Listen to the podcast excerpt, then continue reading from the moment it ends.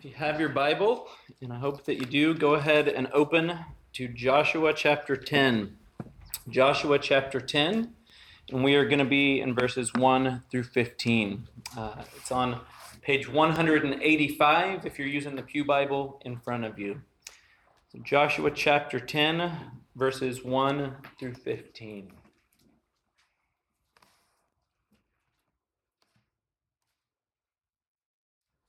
Today, we enter a new stage in the book of Joshua. We've been trudging through for the last several weeks. Um, so far, we've seen several things. We've seen God promise his presence with his people in chapter 1. He said that he would be with them wherever they went. Uh, we've seen him save Rahab the prostitute, who many saw as unforgivable, but we've seen God save her.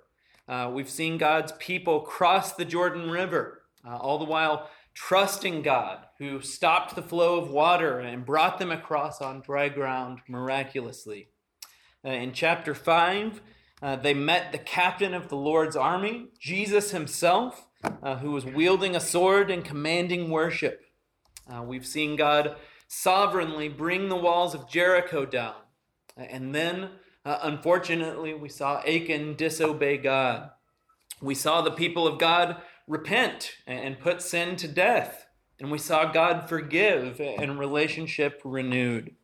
Uh, we've seen shadow after shadow after shadow of God's full forgiveness of sin in his son Christ. Uh, yes, that, that's present even in the book of Joshua. Uh, and last week, we saw the Israelites make a bad decision to covenant uh, with the, these people that were disguised, known as the Gibeonites. Uh, but we also saw God save the Gibeonites and display to them his majesty and mercy uh, in the temple where he placed them. Uh, but before we jump into today's text, I want to remind us of something that I, I said on day one of this series, and it's this not Siri, series. popping up on the iPad. Um, so, uh, this is what I want us to remember. Um, the book of Joshua is a historical narrative. Uh, it is telling us the what of the story. Uh, it answers the who and the where questions with each battle that, that they come to. But uh, remember that we're to read this as a sermon uh, and ask the why question as well when we come to the text.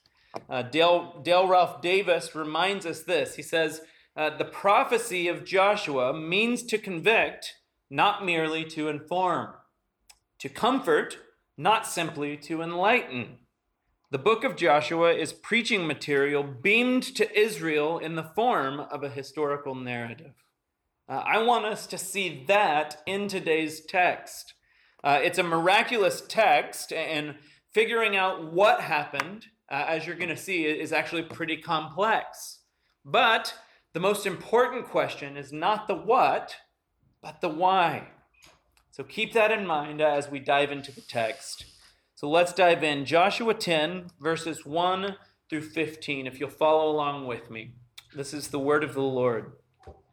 As soon as Adonizedek, king of Jerusalem, heard how Joshua had captured Ai and had devoted it to destruction, doing to Ai and its king as he had done to Jericho and its king, and how the inhabitants of Gibeon had made peace with Israel and were among them, he feared greatly because Gibeon was a great city, like one of the royal cities and because it was greater than Ai, and all its men were warriors. So Adonizedek, king of Jerusalem, sent to Hoham, king of Hebron, to Piram, king of Jarmuth, and to Japhia, king of Lachish, and to Debir, king of Eglon, saying, Come up to me and help me, and let us strike Gibeon, for it has made peace with Joshua and with the people of Israel. Then the five kings of the Amorites, the king of Jerusalem, the king of Hebron, the king of Jarmuth, the king of Lachish, and the king of Eglon gathered their forces and went up with all their armies and encamped against Gibeon and made war against it. And the men of Gibeon sent to Joshua at the camp in Gilgal, saying, Do not relax uh, your hand from your servants. Come up to us quickly. and save us and help us. For all the kings of the Amorites who dwell in the hill country are gathered against us. So Joshua went up from Gilgal, he and all the people of war with him, and all the mighty men of valor. And the Lord said to Joshua, Do not fear them, for I have given them into your hands. Not a man of them shall stand before you. So Joshua came upon them suddenly, having marched up all night from Gilgal. And the Lord threw them into a panic before Israel, who struck them with a great blow at Gibeon, and chased them by the way of the ascent of Beth Horon, and struck them as far as Azekah and Makkedah. And as they fled before Israel, while they were going down the ascent of Beth Horon, the Lord threw down large stones from heaven on them, as far as Azekah. And they died. There were more who died because of the hailstones than the sons of Israel killed with the sword. At that time, Joshua spoke to the Lord in the day when the Lord gave the Amorites over to the sons of Israel. And he said in the sight of Israel, Sun, stand still at Gibeon, and the moon in the valley of Ajalon. And the sun stood still, and the moon stopped, until the nation took vengeance on their enemies. Is this not written in the book of Yashar? The sun stopped in the midst of heaven and did not hurry to set for about a whole day. There has been no day like it before or since, when the Lord heeded the voice of a man, for the Lord fought for Israel. So Joshua returned, and all Israel with him, to the camp at Gilgal. Our three main truths that I want us to savor in this text this morning are these. Uh, number one, old promises with new hope. Number two, the God who listens. And number three, the God who helps. So, point one old promises, new hope. Uh, to start off, I think it'd be helpful for us just to look at, at a map of Canaan, the promised land, and to understand exactly what's going on here. Uh, so far, we know that the people of Canaan have been hearing about Israel's God for quite some time. Uh, Rahab told the spies all the way back in chapter 2 uh, that God's reputation preceded them, uh, and that the people's hearts melted because they were hearing about Israel's God. Um, so, first, God's people, they take out Jericho, um, which is right over here. So they cross the Jordan River, they take out Jericho. And then uh, they, they fail at Ai and then take over Ai. Uh, then they make a pact with the people of Gibeon. Uh, so you can see that, the map of Israel, that, that they, they have effectively built a wedge between the north and the south uh, in Canaan. Uh, they controlled the central plateau of the land. And now, Gibeon, right at the heart of all of that, are on their team. Um, they had the prime strategic position to kind of pick apart the rest of the cities from on high. But uh, while this is all happening, as we learned last week, uh, th- those fearful melted hearts from, from chapter 2 had time to harden and, and to prepare to oppose God's people. Uh, the king of Jerusalem, and this is the first time Jerusalem is ever mentioned in the Bible, uh, that king of Jerusalem is starting to see the writing on the wall. So, what does he do? Uh, look at verses 1 through 5. It says, As soon as Adonizedek, king of Jerusalem, heard how Joshua had captured Ai and devoted it to destruction, doing to Ai and its king as he had done to Jericho and its king, and how the inhabitants of Gibeon had made peace with Israel and were among them, he feared greatly, because Gibeon was a great city, like one of the royal cities, and because it was greater than Ai and all its men were warriors. So it then goes on to say what happened. Um, so, so Adonai Zedek, uh, side note, his name means Lord of Righteousness. Now that's what, what Adonai Zedek means. Uh, he, has got this, this great name, but that great name doesn't go very far. Uh, he's actively opposing the Lord. He's fearful that, that all of this is going on, and he starts calling people together. So he's, he's got a great name, but he's actively opposing the Lord. And so I want us to consider this from the beginning today. Uh, your name or heritage doesn't make you a child of God. Uh, just because you grew up in a Christian home doesn't mean that you won't be found opposing the Lord. Uh, so that this guy Adonai Zedek, the, the, the, Lord of righteousness, the King of Jerusalem, he says to all the kings in the south, he says, "Get up here. Uh, we've got to take care of business before it's too late." Gibeon defected, and we're all about to be cut off from all of our allies up in the north. So they come up and they start taking pot shots at, at Gibeon. And what does Gibeon do? They cry out for help. We learned last week that, that they put their hope in the covenant of the name of the Lord. Now, they're really going to have to rely on that covenant. So eh, they say, Come up to us quickly and save us and help us. We're going to come back to that later. But what I want us to see is that uh, there was a golden opportunity for Joshua and Israel here, right? They made a bad covenant in last week's chapter. They can't kill the Gibeonites. We can't kill the Gibeonites. But we never said someone else couldn't, right? Golden opportunity. They could just let the Gibeonites get whipped, and it wouldn't be their fault, right? No. We learned last week that, that when the Gibeonites covenanted with the people of God, that they were actually engrafted in with them. They're part of them now. They're brothers and sisters. They're spiritual flesh and blood. Uh, look at verse 7. It says, so, so they call out to Joshua and Israel. Verse 7 So Joshua went up from Gilgal, he and the people of war with him, and all the men of the, uh, uh, the mighty men of valor. So they're ready to protect these people, bad covenant as they may. They're, they're there and ready to take care of them. And here we go. Uh, God hasn't spoken to, to the people since chapter 8, verse 18. And he breaks his silence here in verse 8. So uh, Gibeon calls out, Joshua goes up, verse 8, and the Lord said to Joshua, Do not fear them, for I have given them into your hands. Not a man of them shall stand before you. What a promise! Do not fear them, for I have given them into your hands. Not a man of them shall stand before you. Can you uh, imagine the hope that you'd have if the living God of the universe said that to you?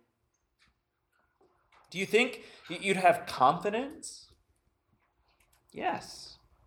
But haven't we heard this somewhere before? Yes, we have. God promised them this same exact thing all the way back in chapter 1. Chapter 1, verses 5 through 6, God said, No man shall be able to stand before you all the days of your life. Just as I was with Moses, so I will be with you. I will not leave you or forsake you. Be strong and courageous, for you shall cause this people to inherit the land that I swore to their fathers to give them. So, this is an old promise from chapter 1, and even before that with Moses. This is an old promise, but with new hope. God repeats his promise to Joshua and the people of Israel here in chapter 10. Isn't this how God often reassures his children? Uh, one commentator notes that God reassures his children not by unveiling to them some new truth previously unknown, but by reaffirming promises already given, which somehow take on special power because of the present pressing need. This is what God's people usually need not new truth, but old truth freshly applied to their current need. So, what about you this morning? What are you going through right now in your life? What old truth needs to give you new hope this morning? That's the, the beauty of the Word of God. Hebrews 4:12 says this. It says, "For the word of God is living and active, sharper than any two edged sword, piercing to the division of soul and spirit, of joints and of marrow, and discerning the thoughts and intentions of the heart.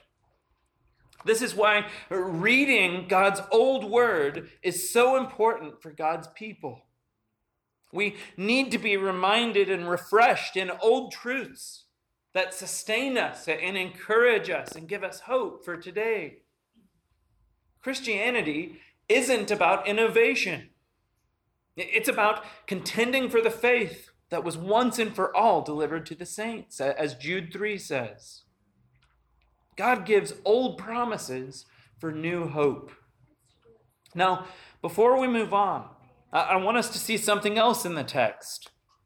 God has just given them divine reassurance that they are going to win. It's a certainty. And what's their response? God promised that not a man would stand before them. And then look at verse 9. It says, So Joshua came upon them suddenly, having marched up all night from Gilgal. Amazing. They, Joshua gets this promise, and he doesn't say, Well, I guess God's sovereign in this thing, so we don't have any responsibility here. We'll just sit here and be passive and let God do the work. After all, He gave us His promise. No. They cherish the confidence they have because of the Lord, and they hit the ground running for a sneak attack. Divine sovereignty doesn't lead to no human responsibility. When God's sovereignty is rightly understood, it should energize human response. If you were in a football game and you knew you couldn't lose as the quarterback, would you sit on the sideline or drop back and throw bombs? God's going to win this. And it leads his people to confident action. Christians, the same is true for us today. God has already won. Through his son Jesus, God promises complete victory over sin, over Satan, over death, and over hell. Jesus came and stood condemned in our place. He died a brutal death on the cross for us. And he cried out, It is finished. Then he rose from the grave three days later, confirming to us that he'd accomplished the victory that he'd promised. That should lead us to rest, yes. But it should lead us to it should not lead us to passiveness in the Christian life. God's sovereign victory should lead us to walk in confidence, knowing that he's already won the war. God gives old promises for new hope. Point 2. The God who listens. Now, I'm going to take this a little bit out of order in the text, but the next truth I want us to see is that the God of the universe listens to his people. Look with me at verses 12 through 14. It says, At that time, Joshua spoke to the Lord in the day when the Lord gave the Amorites over to the sons of Israel. And he said in the sight of Israel, Sun, stand still at Gibeon, and moon in the valley of Ajalon. And the sun stood still, and the moon stopped until the nation took vengeance on their enemies. Is this not written in the book of Yashar? The sun stopped in the midst of heaven and did not hurry to set for about a whole day. There has been no day like it before or since when the Lord heeded the voice of a man, for the Lord fought for Israel. Now, I just want to acknowledge that these verses have caused many people trouble with regard, regards to believing in the Bible. They say, come on, uh, he commanded the sun to stand still. Science tells us that the sun always stands still, and it's the earth that moves. The Bible, therefore, must not be scientific or, true. Well, not so fast. First, we've got to answer the question with this text what, what exactly is going on here? Joshua marched all night to get there under the cover of darkness for a surprise attack. So, first of all, is he praying for more darkness or more light? Second, what is it that he actually says here? He says, Sun, stand still. Then, verse 13, it says, The sun stood still and the moon stopped. Uh, these are the Hebrew words damam and amad. Damam and amad. What do those words mean? Well, in their most basic form, they simply mean stop. In fact, it's the same word from chapter 3, verse 16. Uh, speaking of the Jordan River, you'll recall. Chapter 3, verse 16. The waters coming down from above stood, amad, same word, and rose up in a heap very far away. And at Adam, the city that is beside Zarethan, and those flowing down toward the sea of the Arabah, the salt sea, were completely cut off, and the people passed over opposite Jericho. So in chapter 3, verse 16, the, the river stopped flowing. Same word here in chapter 10. Joshua's asking God to stop the sun. Uh, the other thing for us to consider here is that this is poetry. Uh, most of your translations probably have this section kind of set apart with spacing uh, to show you that this is poetry and not narrative. So it's narrative, narrative, narrative, narrative, and then it breaks apart for this section, which is poetry. What does that mean? Well, it means that the words aren't trying to describe scientifically what the sun's doing or not doing. It even says that this is written, it says in the book of Yashar. What's that? Well, it's a book of odes, poetically written about the heroes of the day. Same book is referenced in 2 Samuel 1 18. It's poetry. So think about Psalm chapter 19. Psalm 19, again, poetry describing the heavens and the stars and the sun. Psalm 19, verses 1 through 6. The heavens declare the glory of God, and the sky above proclaims his handiwork. Day to day pours out speech, and night to night reveals knowledge. There is no speech, nor are there words whose voice is not heard. Their voice goes out through all the earth, and their words to the ends of the world. In them he has set a tent for the sun, which comes out like a bridegroom leaving his chamber, and like a strong man runs its course with joy. It's rising from the end of the heavens, and its circuit to the end of them, and there is nothing hidden from its heat. Think about it. If I stood up here this morning and said, Hey, did you guys catch the sunrise this morning? It was beautiful. Uh, are you really going to say, That guy's a liar? The sun doesn't rise, it stands still.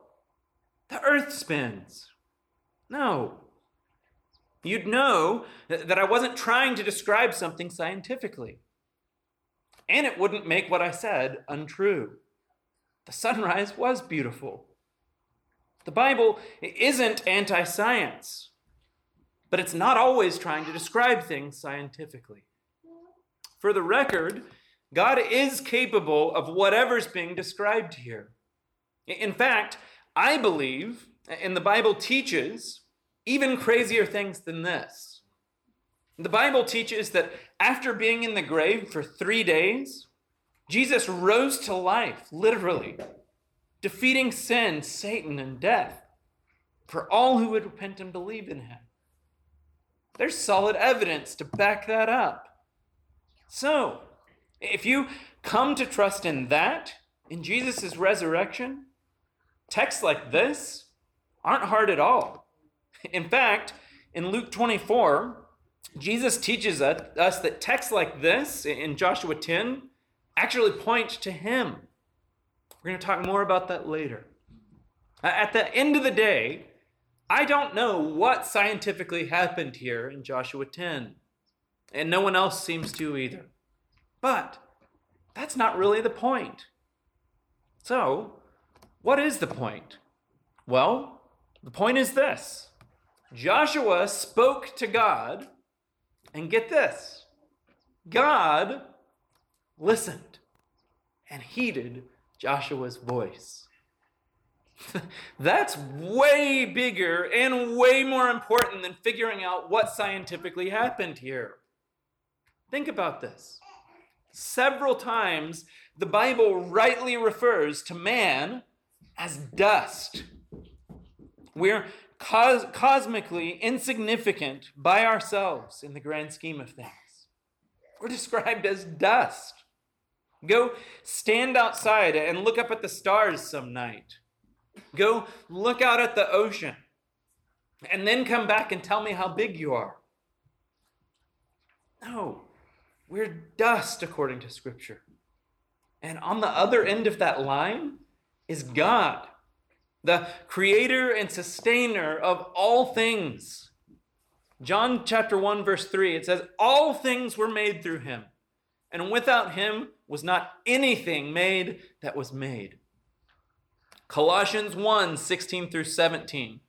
For by him all things were created, in heaven and on earth, visible and invisible, whether thrones or dominions or rulers or authorities, all things were created through him and for him. And he is before all things, and in him all things hold together. So dust speaks to God, and God heeds his voice. That's astounding. I'm reminded of, of Psalm chapter 8 here. Psalm 8, 3 through 4 says, When I look at your heavens and the work of your fingers, the moon and the stars which you have set in place, what is man that you are mindful of him, and the Son of Man that you care for him? Dust speaks to God and he listens in this text. Now, two truths that, that I want us to understand here. Number one, this isn't suggesting that man or, or Joshua could call whatever shot he wanted and God would just bend to Joshua's will. Not at all. God is not man's puppet. But, point two, we can pray according to God's will and expect a response. 1 John chapter 5 verses 14 through 15. It says this It says, And this is the confidence that we have toward him, that if we ask anything according to his will, he hears us. And if we know that he hears us in whatever we ask, we know that we have the request that we have asked of him. You see that that's what's going on here in this text. God gave Joshua a promise in verse 8. Do not fear them, for I have given them into your hands. Not a man of them shall stand before you. That's the promise.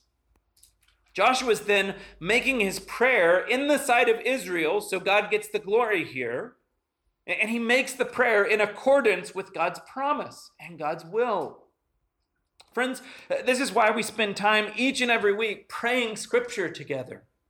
If you want to pray God's will, pray scripture. Can we pray for things outside of Scripture? Yes, absolutely. And we should. But we can pray Scripture with more confidence than anything. And that brings us to our final point. Point three the God who helps. The God who helps. So, how then should we read the Old Testament? Should we read stories like this to just get leadership advice or for good morality lessons? Are they just inspired versions of Aesop's fables? I mentioned Luke chapter 24 earlier. Jesus gives us a better way to read the Old Testament. Uh, look at this Luke 24, verses 25 through 27. So this is after Jesus has risen from the grave. Luke 24, 25 to 27. He's walking with them, and he said to them, O foolish ones and slow of heart to believe all that the prophets have spoken. Was it not necessary that the Christ should suffer these things and enter into his glory? And here we go, verse 27. In beginning with Moses, so what's he referring to? Moses, the first five books of the Old Testament. Beginning with Moses and the prophets, and the Psalms, uh, sorry, uh, beginning with Moses and the prophets, he interpreted them uh, to them in all the scriptures the things concerning himself. So, beginning with Moses and all the prophets, talking about a good section of the Old Testament. He interpreted to them in all the scriptures, referring to all of the Old Testament, the things concerning himself. Then he adds verses 44 and 45. Then he said to them, these are my words that I spoke to you while I was still with you, that everything written about me in the law of Moses, in the prophets, and the Psalms must be fulfilled. Then he opened their minds to understand the scripture. So Jesus is telling us that books like Joshua are more than just moral lessons, and they're more than leadership principles. They're about Him. Each Old Testament book is pointing forward to show us what Jesus will be like when He comes. We've seen this the last two weeks, haven't we? Joshua chapter 9. Uh, the Gibeonites' question was this is there any hope for us? For, for those of us who are born outside the promises of God, is there any hope for us? That's the question the Gibeonites were asking. And we learned that yes, there is.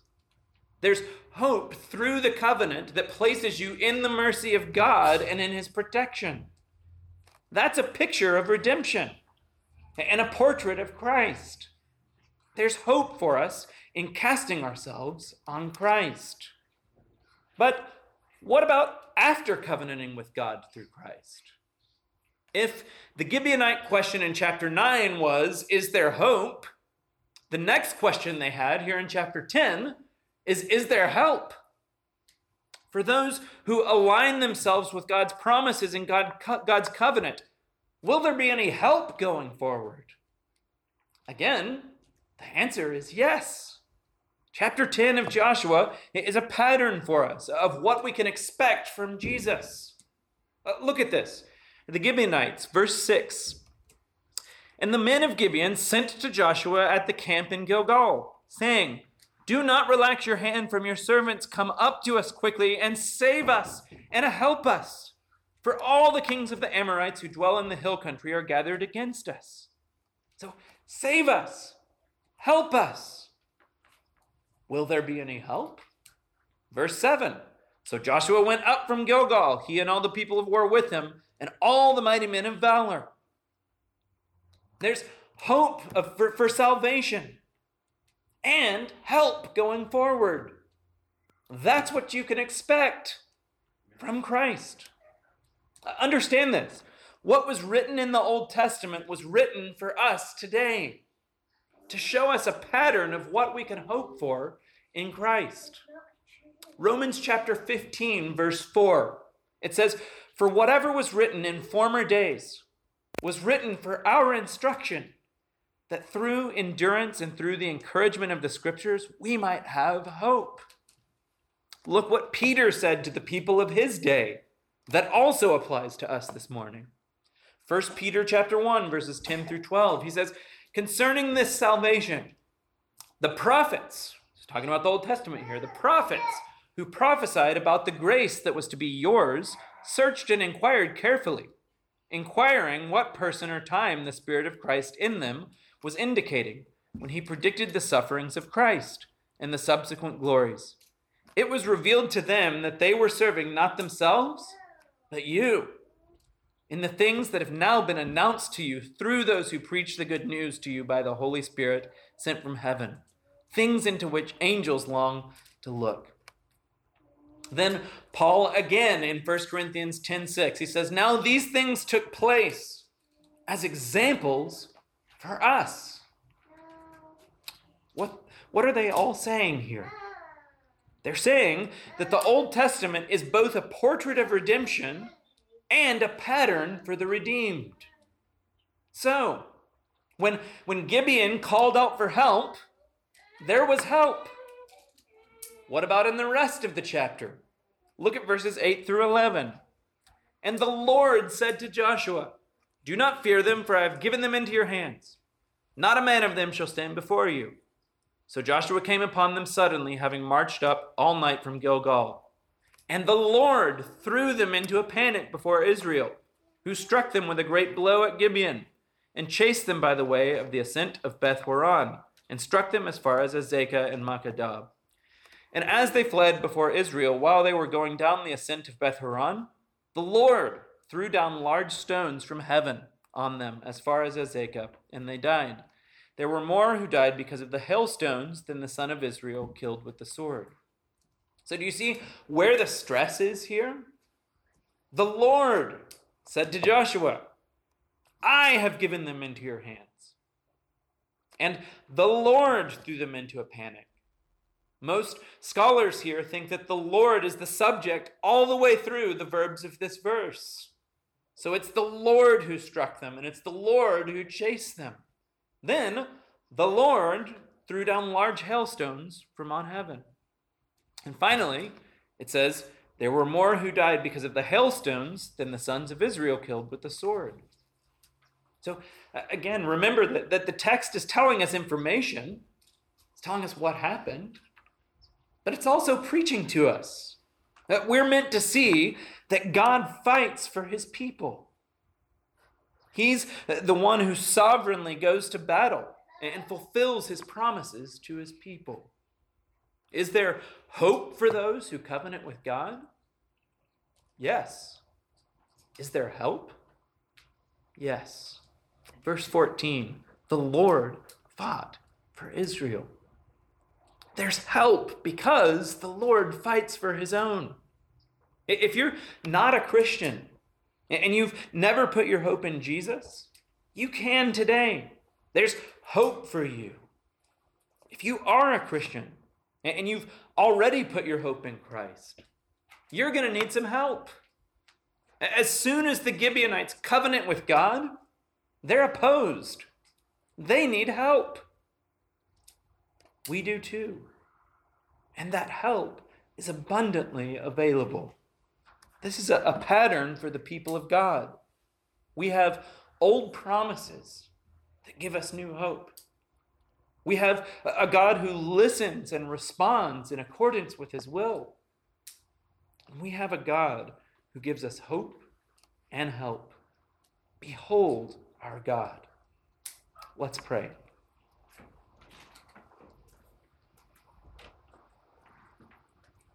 Lord, we thank you for these truths. It is uh, amazing to us to think uh, about you hearing the voice uh, of a man. Or we confess that, that we don't deserve to be heard, but you lean into us and you hear our prayers. And so, Lord, we are humbled by that truth. We are also confident in that truth. We know that we are heard only because of your Son who stands between us and the just God. So, Lord, we rely on that. We uh, just ask for forgiveness for where we fail to speak to you. What a, great honor we have to get to speak to the God of the universe that you hear us. Lord, thank you for giving us hope and help. In Jesus' name we pray. Amen.